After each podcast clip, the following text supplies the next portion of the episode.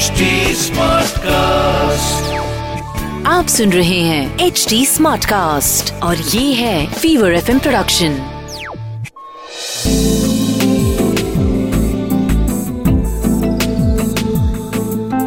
एक अधूरी कहानी। एक अधूरी कहानी कहानी वाला देव के साथ। कड़कड़ाती ठंड थी। रात का वक्त था।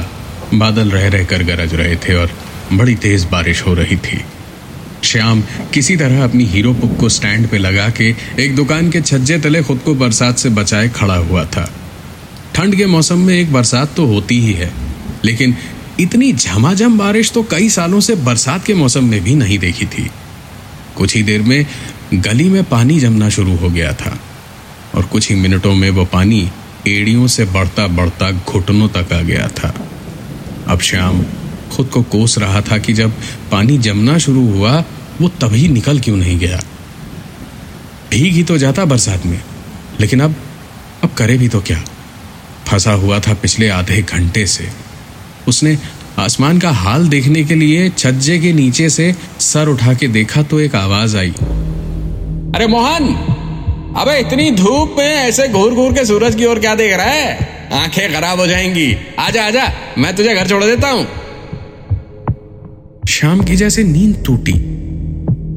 वो बरसात में नहीं, गर्मियों की चिलचिलाती धूप में तपती तारकोल की सड़क पर किनारे खड़ा था। कोई मोपेड नहीं खड़ी थी उसकी, न बरसात थी, न सर्दी। आज पंद्रह दिसंबर नहीं, पंद्रह जून थी। और वो श्याम नहीं, मोहन था।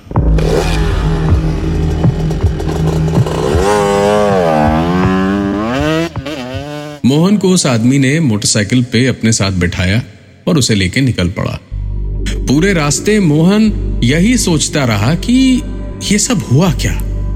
बरसात, ठंड, मोपेड, यहाँ तक कि उसका अपना नाम तक उसे गलत याद था। वो कोई और कैसे बन गया अचानक? और वहीं पे क्यों बना? उसी जगह पे क्यों? बारिश ही क्यों हुई? लाखों सवाल आ रहे थे उसके जहन में। लेकिन जवाब किसी भी सवाल का नहीं था उसके पास। क्योंकि जब अपनी मोहन की ज़िंदगी के बारे में उसने सोचना शुरू किया, याद करने की कोशिश की तो अपनी ज़िंदगी का भी कुछ याद नहीं आ रहा था उसे। न माँ बाप न भाई बहन न बचपन न जवानी। ये तक याद नहीं था कि वो यहाँ धूप में आया कैसे। मोहन इतना सब सोच ही रहा था जब उसके कानों में एक आवाज़ गूंजी। तू निकम्मा तो था ही अब निर्लज भी हो गया है। पूरे समाज में नाक कटवा दी।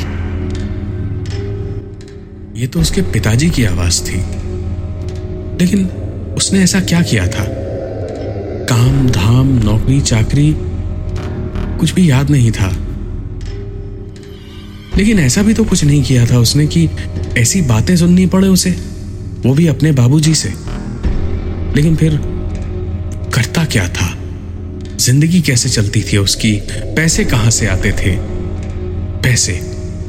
पैसे से तो खाने पीने का सामान मिलता है, ज़रूरत का सामान खरीदा जा सकता है। अरे, मैंने कब से खाना नहीं खाया? लेकिन अगर मैंने खाना नहीं खाया तो भूख क्यों नहीं लगी है मुझे? पेट में तो जलन होनी चाहिए थी ना? लेकिन ऐसा कुछ भी हो क्यों नहीं रहा है? आज ही के दिन ये सब क्यों हो रहा है? इससे पहले मेरी ज़िंदगी क्या थी? मैं मैं मैं हूँ कौन? मैं मोहन हूँ या श्याम हूँ? निर्लज क्यों कहा मुझे उस आवाज़ ने? मोटरसाइकिल हवा से बातें करती हुई चली जा रही थी और मोहन या श्याम अपने सवालों और उनके हर तरह के हो सकने वाले जवाबों में खोया हुआ था। मोहन ने लाख अपने दिमाग पर ज़ोर डाला, लेकिन कुछ भी याद नहीं आ रहा था उसे। उसने सोचा, इस आदमी से ही पूछ लेता हूँ। ये तो ज़रूर जानता होगा मुझे। इसकी आवाज़ भी जानी पहचानी थी। इसने बात भी ऐसे की जैसे मुझे बहुत अच्छे से जानता हो। मोहन बाइक पे पीछे बैठे बैठे हवा से तेज आवाज़ करके बोला अच्छा ये बताइए, आप मुझे कैसे जानते हैं? कब से जानते हैं मुझे? आखिरकार मोटरसाइकिल रुकी। मोहन उतरा और उतर के उस आदमी से जवाब लेने और उसे यहाँ तक उतारने के लिए उसे थैंक यू कहने को उसकी ओर देखा तो उस आदमी का सर तो था, लेकिन चेहरा नहीं था। क्योंकि सर पे आँखें, नाक, कान, होंठ, मुँह, कुछ नहीं था। सिर्फ़ एक सफ़ेद कागज़ जैसा चेहरा था, जैसे किसी के चेहरे पे ऊपर से खाल की परत चढ़ा दी गई हो। वो अपना चेहरा मोहन की ओर किए हुए खड़ा था, जैसे कुछ कहना चाह रहा हो, क्योंकि उसकी हलक से एक घुटी हुई आवाज़, दबी हुई सी सुनाई दे रही थी। लेकिन मुँह जब नहीं था तो कहता कैसे? मोहन वहीं का वहीं बर्फ़ की सिल्ली सा जमा हुआ खड़ा था।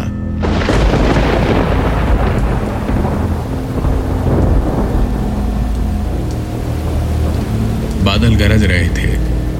बरसात अभी भी उतनी ही तेज हो रही थी। वो हीरो पुक मोपेड भी वहीं खड़ी थी। और बरसात में भीगता हुआ मोहन नहीं, श्याम ही खड़ा था।